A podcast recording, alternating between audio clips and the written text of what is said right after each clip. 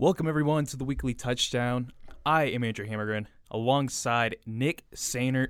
Uh, today, you know, there's a, not a ton to talk about in college football, but I'm glad to be back in here. Yeah, I'm super excited too, and uh, there's there's even though there's not a lot to talk about. I mean, we got some big recruiting. Hopefully, it's going to be a big recruiting week, or if you're listening to this, it was a big recruiting week for uh, Nebraska.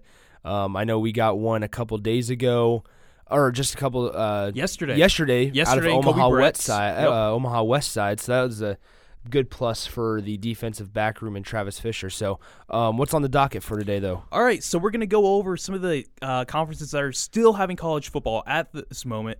Uh, today is Tuesday, August 25th, so things can change by the time you're listening to this, but at the moment, these conferences are playing football. So we have the ACC, the Big 12, and the SEC.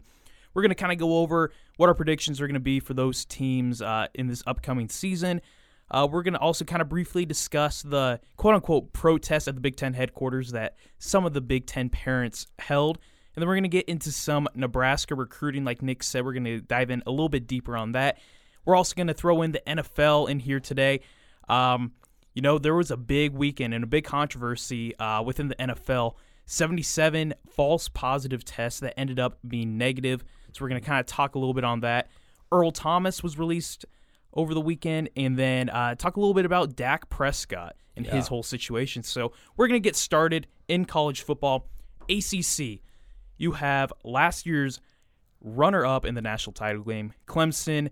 Uh, I think a lot of people are going to, of course, have them winning the ACC yet again with Trevor Lawrence leading the way. Mm-hmm. So, how do you see the ACC going about this year, especially with Notre Dame joining the mix? So, uh, that's what makes it interesting is Notre Dame. And so, not saying Notre Dame's going to be a powerhouse um, because I don't think they will be, but you, you kind of hit it right on the head. We talked last episode about Trevor Lawrence um, in comparison to Justin Fields, and he's right up there as an NFL body kind of guy. I, I think Clemson will run away with this the conference. Um, I think they'll be the number one seed, and I think that they're going to probably win the the national championship just okay. because, in my opinion, Ohio State's not in their way to to, you know, kind of put a, a rock in their path. I don't think I think Ohio State was really the only team in the country that could compete with them. Now, yes, you're going to get close games, maybe against a Virginia Tech, maybe against a um, you know Georgia, stuff like that and don't get me wrong, I think Georgia's going to be very, very good. Um, but I think Clemson's better all around. I think, um, you know, and it, it's, it's kind of interesting, though, because if you remember a long time ago, they were having a ton of positive tests. They were. They, it was. It was a big. Uh, that was like mid June. It was, yep. and so everybody thought, "Oh, oh, wow!" So Clemson's about to, you know, cancel all activities, and the Big Ten was fine at that time, but now it kind of flips it around, do does a 180 right there, and Clemson's playing and is probably going to be the number one team in the country when it's all said and done, and have the probably the number one draft pick, and then the Big Ten's not even playing, and so I think the ACC's it's going to be a conference to watch, but in comparison to the other ones, I think that I think the Big 12 will be very interesting. Actually, I do also think the Big 12 is going to be interesting. You know, here's the thing: Notre Dame is a great team. They have what uh, Desmond Howard would say the cachet. Mm-hmm. They can get all those recruits in, and I mean, you know, I really can see Notre Dame giving Clemson a run for its money this year. Yeah, uh, I think that would be a really good championship game, though. Clemson and Notre Dame, two possible playoff teams in any other year, mm-hmm. um, but they're going to be playing in the championship game, I believe. Who do you have as second place in the ACC?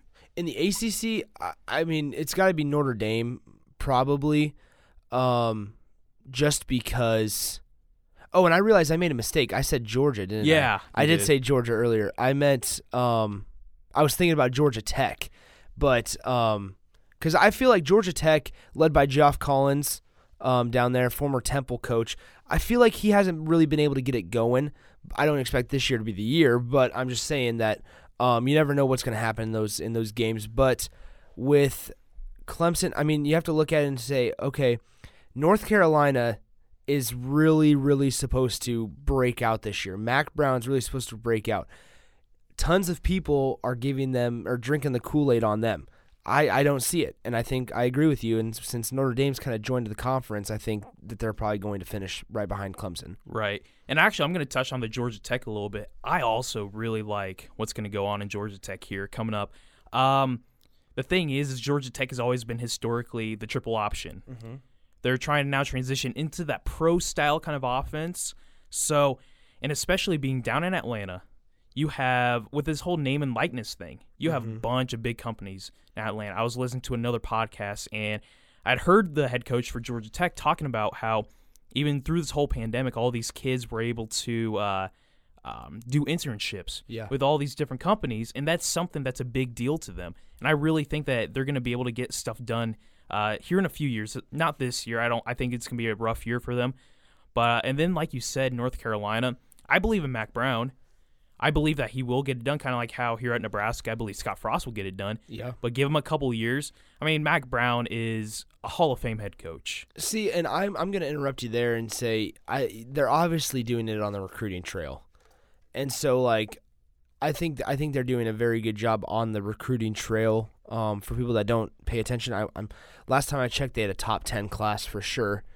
Um, there's a lot of talent down in the southeast part of the country, as Nebraska fans know. Um, this Huskers uh, coaching staff is known for going down to Georgia to um, Alabama. That's where we got Logan Smothers from last year.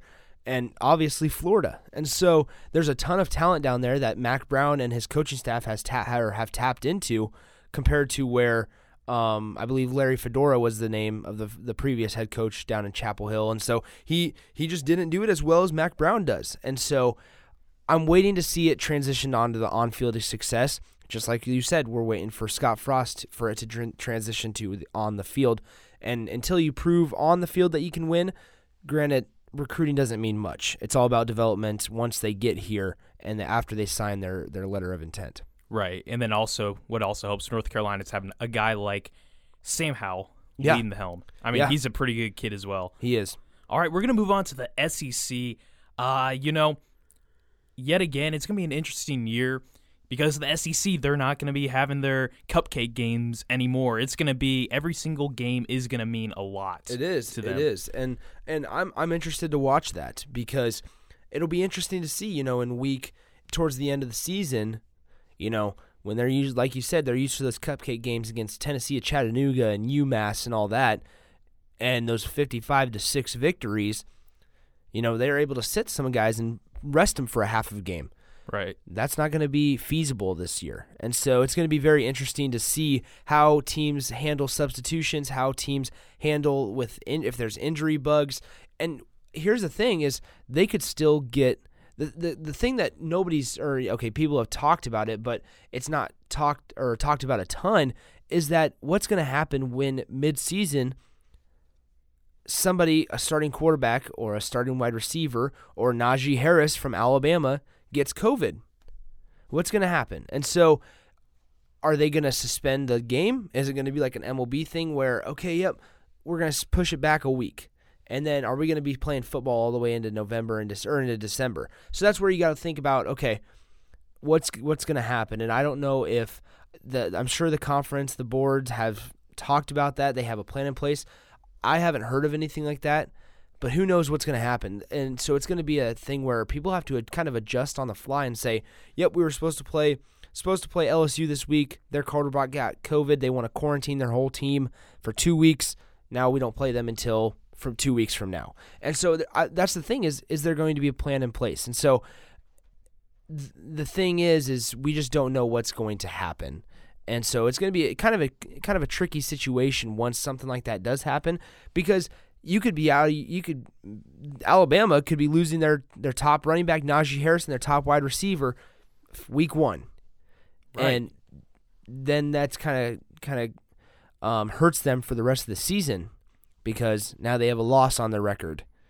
And so it's it's going to be interesting and I know we're going to talk about the asterisks later on. And so that'll, that'll be kind of an interesting di- discussion to tie in with all this talk as right. well. Right. And as well with the NFL having Yeah. all those false positives because that I mean the NFL is not immune to that kind of stuff like we see in college. The same thing can happen. Najee Harris could have a false positive Exactly. And um, you know, I really think that it's just going to be a lot of stress on the college football community, even more than there is right now.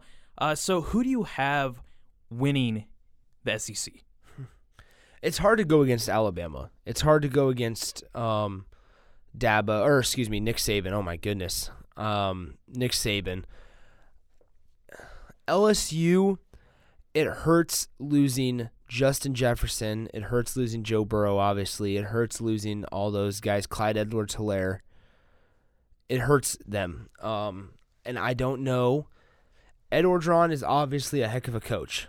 Awesome. I, Love d- him. I don't know if he is a Nick Saban caliber kind of coach. I don't know if he's a Dabo Swinney kind of coach. Um, and so you just don't know how it's going to how it's how it's evolved from last year's dominant crazy good team that they had with Joe Burrow leading them to and they lost Thaddeus Moss as well. So that's another Right. one on the offensive side that you just don't know how it's going to transition from a national powerhouse.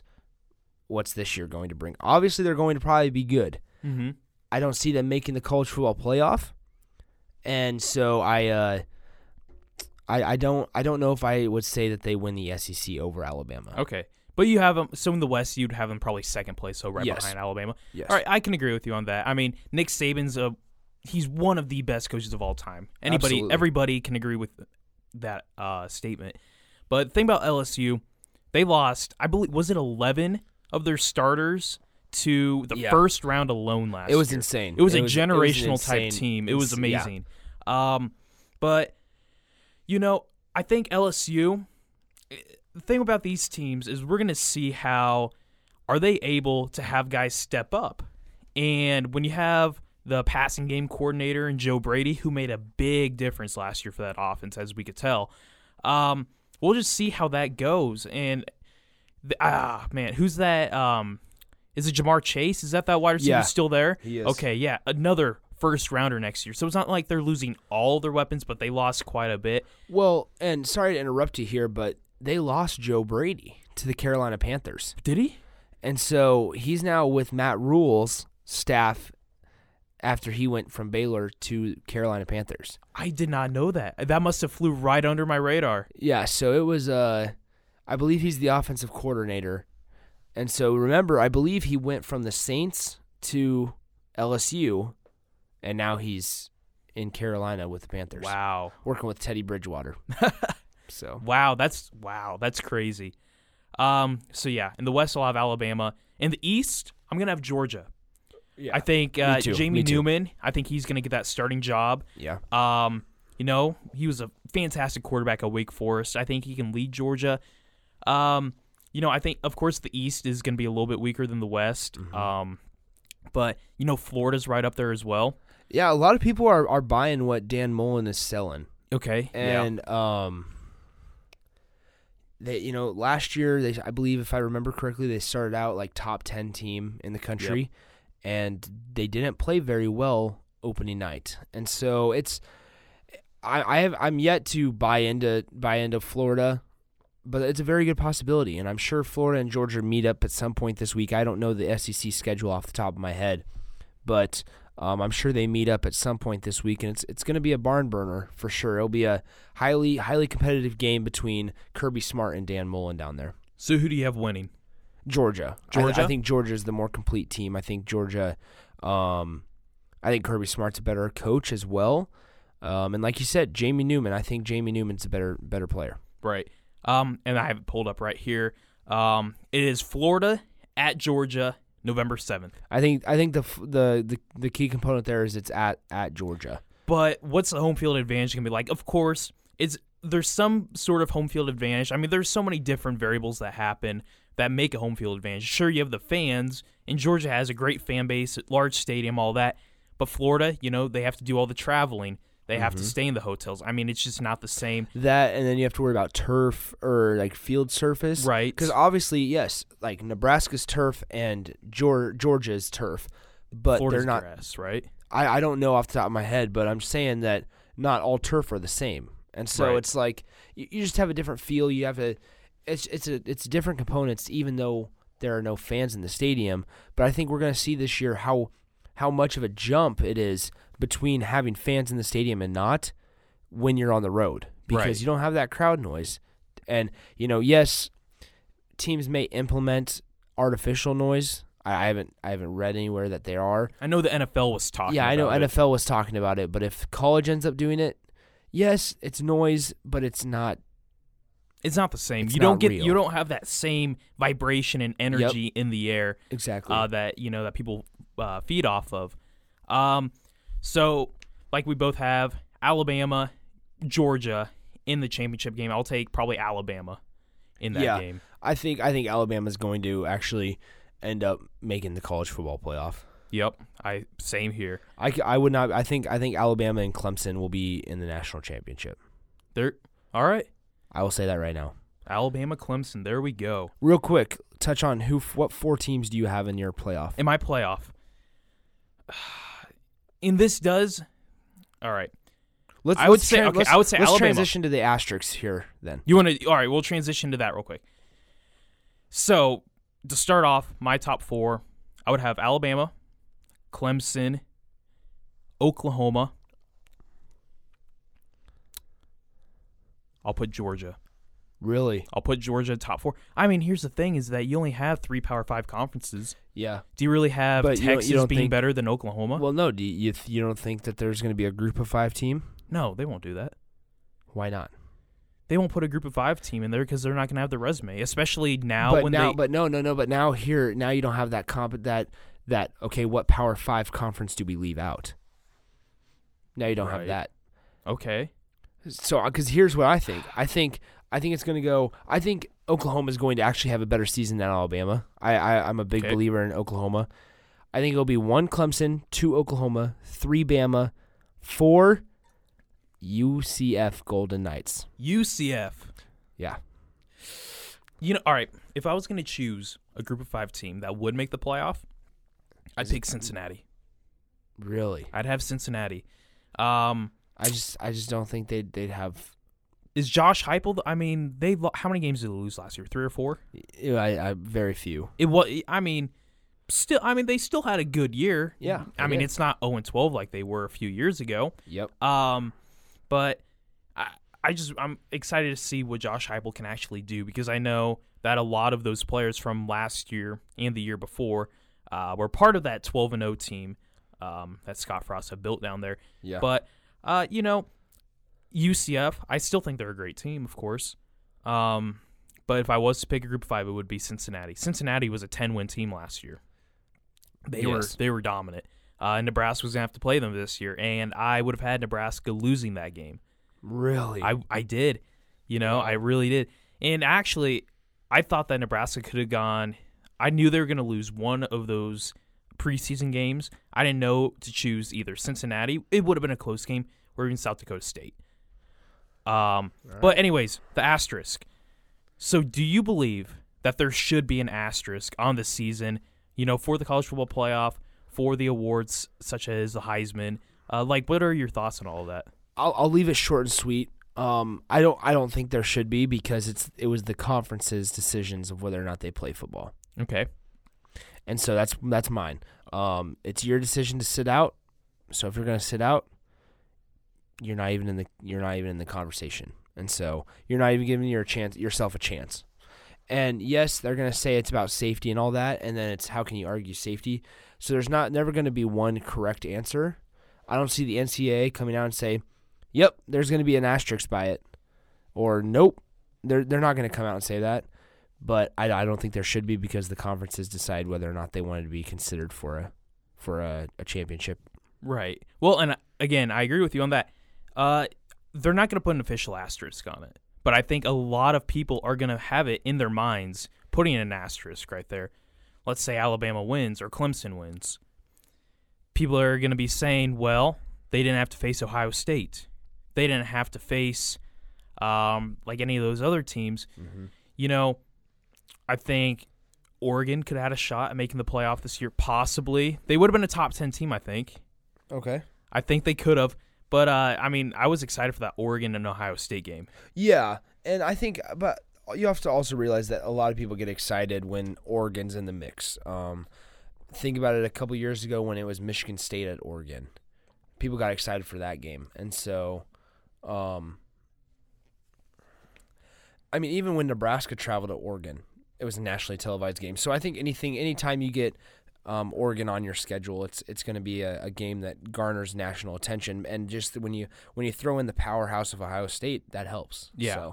So, um, I don't, I don't know if Oregon would have had a chance to make the playoff like you think, but um, they definitely it would it would have been a good game out in in Eugene. It would have been, and if Oregon somehow did beat Ohio State, there's that marquee win on their uh, resume. Well, yeah, then then you're starting to talk about them serious. But I I think I've told you before, and I've said on this podcast before that there's I just I I was a big believer in Ohio State, and they they're just so complete, and they were they they have all the all the the they check all the boxes on the list needed to be a national champion. Oh, and I thought that they were the best team in the nation last year. So did even I. even Yeah. I think that Ohio State and LSU would have been one of the greatest national title games in a long time. I mm-hmm. was really Well, hoping for that. Ohio State's defense was the only one that I could see being able to stop LSU's offense. Right. And, And, I so mean, if Chase, we're being Chase Young was an animal on the edge, and so it'll be interesting to see what he does in his first year. Right. Yeah, and I'm excited to see uh, what Chase Young can do in the NFL. Uh, but I mean, that Ohio State defense, they had Jeff Okudah, they had Shaun Wade, they had, I mean, Chase Young. Thing is, is if they would have called that a fumble, the refs, you know what I'm talking about, the fumble. Um, you know, I think Ohio State would have made it to the national title game. Um, but like I said, I think going back to asterisk, a lot of people's minds are going to have that asterisk there, and I really don't think it should be up to the conferences. I think it should be the individual schools making a decision because, you know, like you're saying, it was their choice to cancel the season, but it really wasn't the team's Hold on, choice. Hold on, you're you're thinking you think it should be left up until the schools of whether or not they play. Right. Okay, Yep. okay, because I thought you meant that it should be left up to the schools on uh, whether or not there there's an asterisk. Or No, no, no, no, Okay. no, no. But right, Because whether to say, play or then, not. then you throw in those. Oh well, I mean Alabama, you know they lose on a fumble Mhm. in the championship game. Oh, but if they would have if they would have kept the ball, you know, eh, if there wasn't this one penalty, we would have been national champions. oh yeah, no. So then you have all that going on. So okay, okay, I just want to make sure. Yep. Um. So yeah, I mean, is there anything else you want to talk about that? No, no, I think I think we wrapped it up and put a nice little bow on it just because, you know, um there's no official word, so Right. it's just going to be all debate. All right. So we're gonna go back to the conferences real quick. We're gonna finish up with the Big Twelve. Uh, so we both said that we love Oklahoma, what they're doing. Mhm. Do you see any team get in the way? No, I don't. Um, you know, you can look at. I think TCU will be improved, especially with. I mean, addition of JD Spielman. Um, But they lost Max Duggan. yes, for the time being. I think he came out on Twitter and said it was a congenital heart defect. See, and I, I saw that same post, and I thought he. It sounded like. Um, he's on the road to recovery and he's That's coming good. back, but maybe not. Who knows? Either way, um, I think I still think TCU will be improved, especially on the defensive side of the ball. Um, I think that even though defense in, in the Big Twelve is not crazy, I think that nobody. I don't. I don't see anybody getting in the way of Oklahoma. There might be a close call for the first half, um, but I, th- I honestly think Spencer Rattler is, is probably going to be the real deal. So. I mean, that's here's the thing. I think all quarterbacks under Lincoln Riley, you're gonna be able to say that. Mm-hmm. He's the quarterback whisperer in the college football world right now. Um, you know, I like Iowa State a lot as well. Brock Purdy's a Okay. I, I think Brock Purdy's pretty underrated. He's not really talked about much, but when he was a freshman, you have the top three freshmen in the nation. You had Trevor Lawrence, Adrian Martinez, and Brock Purdy. Brock Purdy was put on the he, he was put on the back. You mm-hmm. know, not a lot of people talked about him because I mean, Trevor Lawrence was the guy of college football even as a freshman. Well, you have to remember Trevor Lawrence was didn't make a name for himself until Kelly Bryant got hurt. Right. And Brock Purdy, I mean, I think I think they did they beat Oklahoma that year? I know last year last year Iowa State almost beat Oklahoma in Norman. Went down last second. Um and then they're going to be playing Oklahoma, I expect, in Ames this year. I'm not 100% sure about that. But I like Iowa State, what they can do. Um, and he, Texas, I don't believe in Sam Ehlinger. I'm really He- not a big fan I, of him. I believed in him last year. I thought he was going to have a good season last year, and then he kind of fell off because I watched that game against Georgia a couple years back. I believe it was against Georgia, um, and he they they beat him, and it was okay. This this kid can this kid can sling it, Mm-hmm. but um, last year he kind of fell off the the face of the earth there. Right, right. So Oklahoma, we both have winning the Big Mhm. 12. Wow, we were, you know, we were pretty consistent right there. Yeah, exactly. We were. All right. So we're gonna move in to some Big Ten. We're gonna kind of briefly discuss, uh, you know, that quote unquote protests that the parents had at the Big Ten headquarters. You know, I was expecting some sort of large gathering. You know, especially being the Big Ten headquarters, maybe even having some fans show up. But you know, it only looked like a small group of the parents, which I mean, didn't really do anything. Well, and here's the thing: is is, and I, like similar to earlier, I'm going to keep it short here, and it's kind of a joke how the Big Tw- Big Ten hasn't said anything back. Nope. Um, they had they've had countless opportunities to help right the ship, um, to kind of wipe some of the cake off their face, but they're not. And so when you're just standing there, and we've I know Nebraska parents have sent letters, I know Ohio State parents have sent letters, and they ni- nobody's gotten a reply at all. It's it's kind of a it's kind of a bad look on the conference's part, and so um, I don't want to say shame on the conferences, but I'm saying shame on the conferences for just letting it go by the wayside and not not doing anything about it. They just want to. They just want to be honest. They just want the conference to be honest with them because they want to know. Well- they they know that it was a unanimous decision between the ads to have a football year. It was Yeah, the exactly. chancellors That's and the, the- presidents. That's the big thing is they come out and saying there's a vote a vote and that it was 12 to 2 Nebraska and Iowa were the only ones. Then they come out and say that there yes there was a vote but it was actually 8 to 6. And now there's they're coming out there's no vote. Okay, which one is it? What do we believe? Who do we believe? That's that's literally all we want. We just want to know actually what happened because this this kind of cat and mouse game of of them trying to run away from the truth and not telling the fans and the conference um, people what what actually happened, and then us just trying to you know slowly but surely figuring stuff out. right. And so it's just kind of ridiculous. It's a really bad, really, really, really bad look on um, the the conference's part as a whole right now. Right. And um, you know, I know that the Nebraska parents are suing them. And I saw I saw in the letter uh, you know, they just literally all they want is the transparency, seeing official documents reporting each person how they voted. They want to see uh, or they want to hear the audio recordings that were made. They want to see the notes that were taken. They just want to see that. They also want answers on what's this going to mean for their eligibility. Uh, you know, if they play in the spring, we'll probably talk about this some other time, but like in the springtime, if that's when they play, you know, you can't go to a bowl game because you're only having two conferences that are playing. Are you going to have like a fake national championship game between the winner of the Big Ten and the winner of the Pac-12 or something like that? Yeah, or is it know, all just going to be kind of completion? Like Right. Completion just for fun. Yeah, just yeah, So- exactly. And then people waste their year of eligibility, and I won't blame kids for wanting to sit out that year because it's going to be a waste. It really will be a waste. Um, you know, I think that's all we can you know really go on that. You know, so we're gonna go into some Nebraska recruiting, some of my favorite topics to talk about. I love it. Absolutely. You know, we're going to start with tomorrow. Tomorrow, Wednesday, August 25th on KETV, we're going to have the decision by the big man in Council Bluffs, Thomas Fidone. yes. I am I, I I'm literally so hyped about this right now. Um, you know, we talked about it last week. We think he's going to go to Nebraska. I don't think that. I mean, I know that Iowa and LSU were making big push or pushes, Yeah. pushes.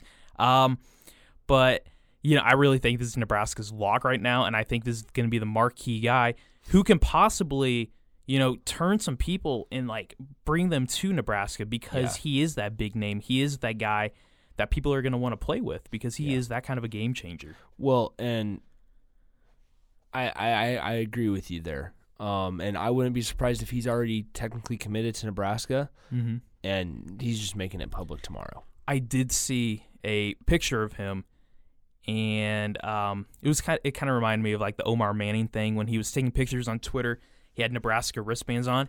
Thomas Fidone had a Lewis Central wristband, and he had a Nebraska wristband. Yeah. Uh, so I But really then- think but- that he's secretly committed. Yeah. But and I'm excited. Tomorrow's gonna be great. Gonna be a great day for Husker fans. Hopefully, It'll be very awkward if he does not choose. it's going to be really awkward. And then next week in the show, we are going to be very sad and we are going to be very uh, lost for words, I would say. exactly exactly. Um, but you know, like we said, this past week has actually been pretty good for Nebraska.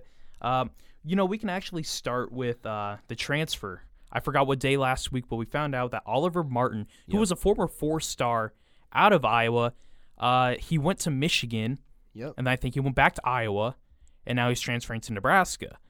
Um, what I have heard is that you know he's a great worker. He, uh, I mean, he's a great player, of course. I mean, he was a four-star coming out of high school, but the problem is that Iowa has such a loaded wide receiver core.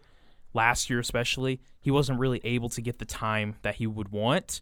Um, and I think Nebraska is kind of looking for right now a little bit more experience as we get those younger guys kind of brought up, such as the Marcus Fleming, Flemings, Yep. Alante Brown, those kind of guys. Um, but I think that's a huge get for the Huskers. Yeah, absolutely. And I think, like you said, um, it's it's bringing in a wide receiver with that has experience and that we can plug in and play right away. Um, Kanawai Noa didn't really work out for us, you know, a couple years back, but um, we're hoping that Oliver Martin does. And in in an offense like Scott Frost, you can never have too many wide receivers. No, and so too many playmakers. And uh, so I, I think it's. I mean, you, you look at it and you're adding another body to the work uh, to the workload in uh, the wide receiver room, and and they're ready to get going. Right. And so then yesterday morning on Monday, we had the commitment of Koby Bretz. You know, it was kind of a surprise, I think, to a lot of people. I, I think that's been a growing theme of this class is that is out of nowhere. I mean, people knew that he was going to go to Nebraska, but maybe he wasn't going to commit right then and there. But so he is a defensive back out of West Side. Yeah. Uh, what do you think about him? I think he's he's going to be a good depth player um, for Nebraska. Um, I will. I kind of want to look at take a step back and look at it a bigger picture and just realize about the the kind of talent that Nebraska is starting to produce. Um, because if you if you would have looked, you know, ten years ago, very minimal amount of guys would be coming out and be having Power Five offers. Now you're looking at it, and you know you don't you, you have Avante Dickerson, you have Garrett Snodgrass from a couple years ago, you have um, Garrett Nelson as well. Garrett Nelson from Scotts Bluff, you have um, a couple walk-ons, uh, Luke Reimer, Nick Henrich. Yep, Isaac Gifford. Y- You have those guys. Like I think I said, Avante Dickerson out of. Uh, Yep. You have Zavier Betts, um, Jalen Bradley from a couple years ago. You have bigger guys coming out that are that are bigger name players. And then if you look next year, we already there's a five star out of Omaha Burke named Devon or Devin Jackson. Did he Devon. actually get a five star? I I, th- I think he's got to be super close yeah, he is. I know that. um, top 20 player in the country right there. And so out of Omaha. And so Nebraska's already been working hard on him. Barrett Ruud has been. And so just the development of the, the level of football in at the high school level in Nebraska is starting to to grow and it's it's a great sign for hope or hopefully for the Scott Frost coaching staff because their biggest thing when they came here was homegrown Huskers. Here we go. Guys that want to play for Nebraska. Well, you're not going to find that anywhere else but your own backyard, and that's Lincoln, Omaha, and the surrounding areas. Right, exactly. And so here's the thing. Do you think that the addition of Koby Bretz is going to help at all in trying to get Avante Dickerson? I don't know. I think I think we, we know we haven't heard much from Avante Dickerson re- recently. I think the fact that there's no season is going to hurt Nebraska's chances. Right. Just because you're not going to be able to get him for an official visit.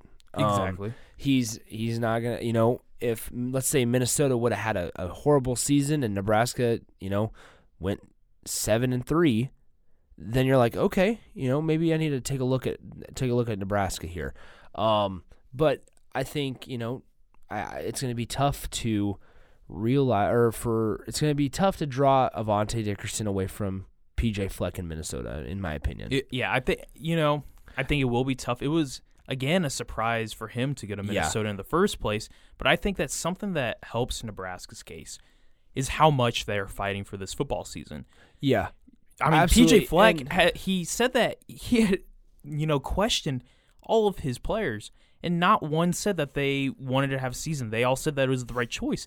I'm like, you're telling me that 150 whatever guys Yep. that you were talking to, you know, going to college to play football, the sport that they have dedicated their lives to, they do not want to play football? Yeah, that's the thing. And so I just I, I think it's very interesting.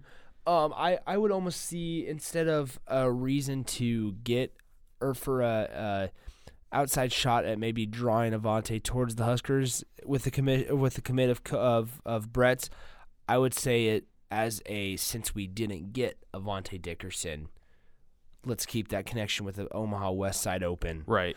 and um and take a, take a, a player with a little less talent, Mm-hmm. but um so that's why I think he's going to be a good depth player um for Nebraska cuz you're not going to see him compete with Deontai Williams in the secondary. And No. so um I just I just think that it was more of a depth move Right. to get him rather than a playmaker move like we're seeing with Fidone. Right.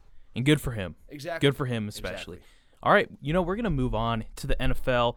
Um, you know, big thing happened is that we have said this a couple times throughout this podcast so far. They had 77 positive tests in one day, one day, and it's been crazy because they had zero for about four weeks now, and then they had 77 one day, sent it back to the another lab. They all came back negative, so they're false positives. Yeah. But that is really concerning because, you know, for one, I think all the 77 were from the same lab. That the, all the fal- false positives, uh, they're from the same lab. Um, you know, it was kind of scary. So I think, but at least now there's still zero positives out of the 22,000 they've conducted. And that's the thing, and they're they're that shows you right there that it's possible. It is to- possible. to have a season because without a bubble even. Exactly. And I think that's a really good look on the NFL right now. Yeah. And I think it's making. Eh, I I kind of want to. I kind of want to make it say that it makes Big Ten and the Pac-12 kind of look worse. But the thing is, we're on campus. They're able to kind of distance themselves, be with their family.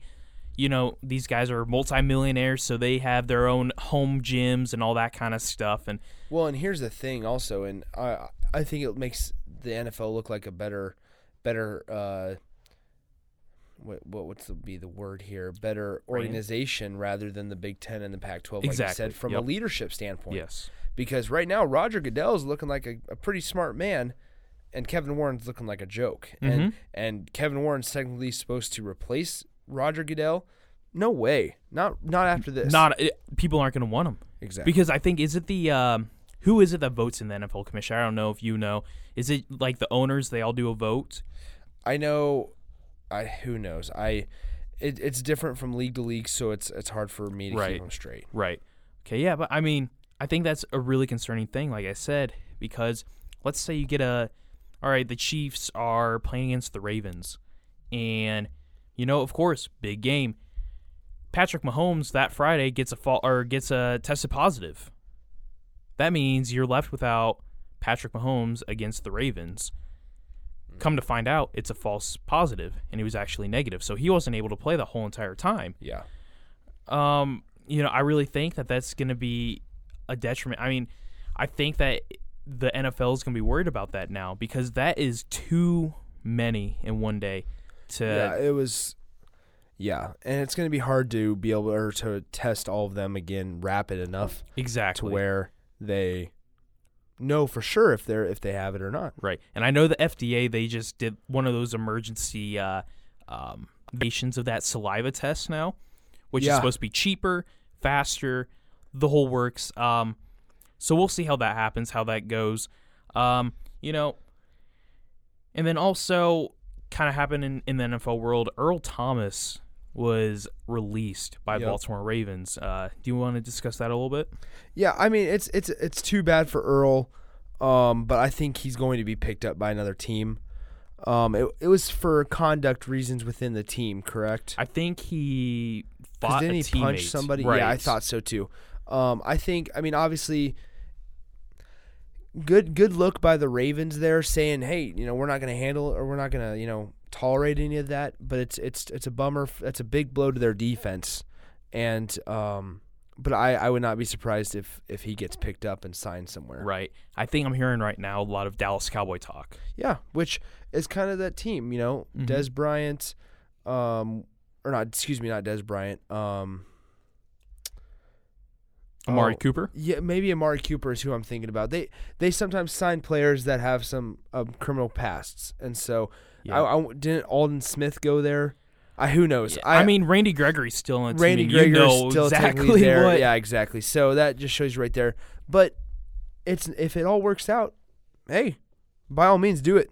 Right. So sign him. Right. You just hope that he doesn't bring a toxic culture to his team wherever Mhm. you go. And I think that's another reason why people are kind of worried about picking up Antonio Brown. I told Brandon last week, uh, you know, I think the Packers, if they were to pick up Antonio Brown, that'd be pretty good for them because we all know what the Packers did to Aaron Rodgers. That Yeah. I mean, instead of giving him a skill position, oh, let's just draft another quarterback. Yeah. I it, it was just I don't know. They really need. Of course, they have Davante Adams Mm-hmm. who's a great wide receiver, but he needs more playmakers on that offense to help him out. And they made it to the NFC Championship game last year. So just giving them like one or two more pieces and they can make it to a Super Bowl because Aaron Rodgers is one of the best quarterbacks of all time, I would say. Okay. I would say, yeah. Even though he only has what, one Super Bowl? Yeah. Yeah, one Super Bowl. Um so Dak Prescott, as we all know, he is kind of looking for a contract. I believe did he sign that franchise tag? Uh, deal? He did, and Yep. yes, go ahead. No. Well, my whole deal is is this: if I was Jerry Jones, I'm not going to pay him What? as much as he's looking for. As much as he's looking for. Andrew. I- oh my goodness. Here's the thing. You all right? I think we'll see after this year. Was it a Dak Prescott kind of situation? Like he is the reason why the Cowboys haven't been doing as well as they potentially can. Because I mean, the Cowboys are an elite team. They have a lot of great players, especially on that defense. I love their defensive front uh, with the addition of Everson Griffen. Um, but I wouldn't pay him as much as he's looking for. Um, look, just look at your own division. You have Carson Wentz, who has won a well, he didn't win the Super Bowl, but his team won the Super Bowl before Dak Prescott did. And so, are you saying that Dak Prescott deserves more money than Carson Wentz? You really think Dak Prescott deserves anywhere near the amount as Patrick Mahomes? Do you really Okay. believe that? okay, he's not, but he's not asking for Mahomes money here. He's he's not, but so you can't you can't compare compare that. But they're saying that he is potentially that's how his contract is going to be. Is that it might be more than Patrick Mahomes, if not pretty darn close. Well, okay, so he's thrown last year. He threw for four oh, oh 98 yards short, shy of 5,000 yards. It's good. Okay, that is with Ezekiel Elliott in the backfield. I mean, Ezekiel Elliott was gone for the first eight games. Okay, so then all I'm going to say, he threw for 30 touchdown passes last year More than Mahomes. That is more than Mahomes. with only 11 interceptions. I mean, that's good. Here's the thing, though. Where's the Super Bowl ring? Okay, so take away Mahomes' Super Bowl ring. Do you think he gets paid as much as he did? No, no, he does not. Look at his second year. If you take away Mahomes' Super Bowl ring, he is losing. He does not get 200 million of that. Ah, I don't know. He does not get. that. He does not get 10 years, and he does not get 500 mil. Here's the thing: is Brett Veach is a great GM for the Chiefs, and you know I think Patrick means more to the city of Kansas City. Yes, but Dak you, means you, to Dallas. you don't have that opportunity at, with Dak at Dallas. You don't have that opportunity in a place like Dallas. That Dallas is a bigger market than it is in KC. It, it is a bigger market. I mean, because it's a nationwide market rather than kind of a regional. right. Um, but the thing is, that can also kind of hurt because you're gonna have a fan base that is kind of split. I mean, the Dallas Cowboy fan base is split on Dak. Who would you rather have? Are okay? So are you saying they need to draft a guy? Mm. I no. because they're they're too good and they're going to have too good of a season to be even in contention to draft a top tier quarterback like a Trevor Lawrence. Right. I guess when you put it that way, um, who I mean, who are they going to trade for? Deshaun Watson. Okay, then you they won't get Deshaun Watson. Okay, so then who else? Who's who would you like to see in a Cowboys uniform that they could trade for? That they realistically could trade for They- that would be better than Dak. Like they realistically, there, there's nobody. Pay that man. I no, I honestly think that he is a franchise quarterback, and when you measure him up to the other quarterbacks, he has the awareness, he has the knowledge of the game. He's good enough to be the quarterback of the Dallas Cowboys. Part of it you also have to realize is Jerry Jones is not as, as at, at all similar to uh, Brett Veach down in Can- or up in Kansas City. Mm-hmm. There's no there's no similarities there. Okay. Yes, Dak does not have a Super Bowl ring, and that's going to take a, quite a bit of money off of him. But still, this guy threw for 30 touchdowns last year and only 11 picks. I mean, Yes. I'm not saying that he's a bad player. But I'm saying, me, I but I'm think- saying for the Cowboys, you don't want to. If you're the Cowboys, you want to spend the money and just say, you know, maybe we need to bite the bullet and spend 50 more million than we wanted to right now. But we're locking up a franchise quarterback for eight years, Okay, I could. All right, I can. I can see that. and then if he's if he totally goes downhill in a couple years, then go ahead by all means. When you when you see his value going down, and I here's the thing is, I think he's going to do awesome in Mike McCarthy's system. I mean, yeah, I, I really like I said earlier. I think that we're gonna see this could have been a coaching issue. Um, you know, I think it was embarrassing that they couldn't even make the playoffs last year. Mm-hmm. I mean, when you have that kind of team, I don't know how. Uh, but you know, again, but if you're gonna be a quarterback making all that kind of money, shouldn't you be able to lead your team to the playoffs? But here's another thing I also think about is he I don't want to say yes, he had the weapons. And so yes, one part of me is like, yeah, yeah, he should have won a super or he should have at least, you know, done something in the playoffs. I just I think that you have to, you, you can't you, you can't let him walk and then look back two years from now and say, man, we really should have paid Prescott because, you know, Sam Howell from North Carolina is just not doing the job right now. Um, you know, Justin Fields is a great quarterback, but he just doesn't fit our system. Um, you know, or man, Trevor Lawrence, he he's a heck of a quarterback. He just doesn't mesh well with Ezekiel Elliott and Amari Cooper. And then it's like, man, who do you get rid of? Amari and Zeke or Trevor Lawrence? Well, or he's getting into his prime. I don't think he's even in his prime yet. Cuz every year he's been getting better and better. He's improved every year. And so I think this next year is going to be a big year. I think he's going to be a huge huge plus for the Dallas Cowboys and they're going to end up paying him because they need to realize they just need to bite the bullet and say we need to lock up a franchise quarterback rather than settling like we have in the past and that's why we're not winning ball games. Okay. And you know, I would like to thank everyone for listening to this podcast. Um, this was a great discussion today, Nick. I really, Absolutely. really thought we did pretty well today.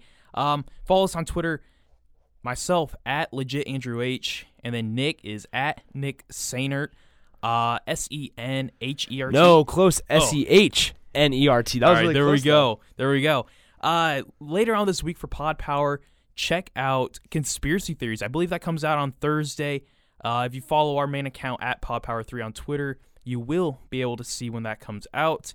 Um, and then I believe next week was uh, where Haley and Megan talking about releasing Small Town Girls. Is that the 28th that it comes out? It, it, it's something close, and be Yep. be prepared for that one. That one's going to be a good one. I think. will. I think a lot of people are going to enjoy It- that one. Yep, that's going to be a great one as well.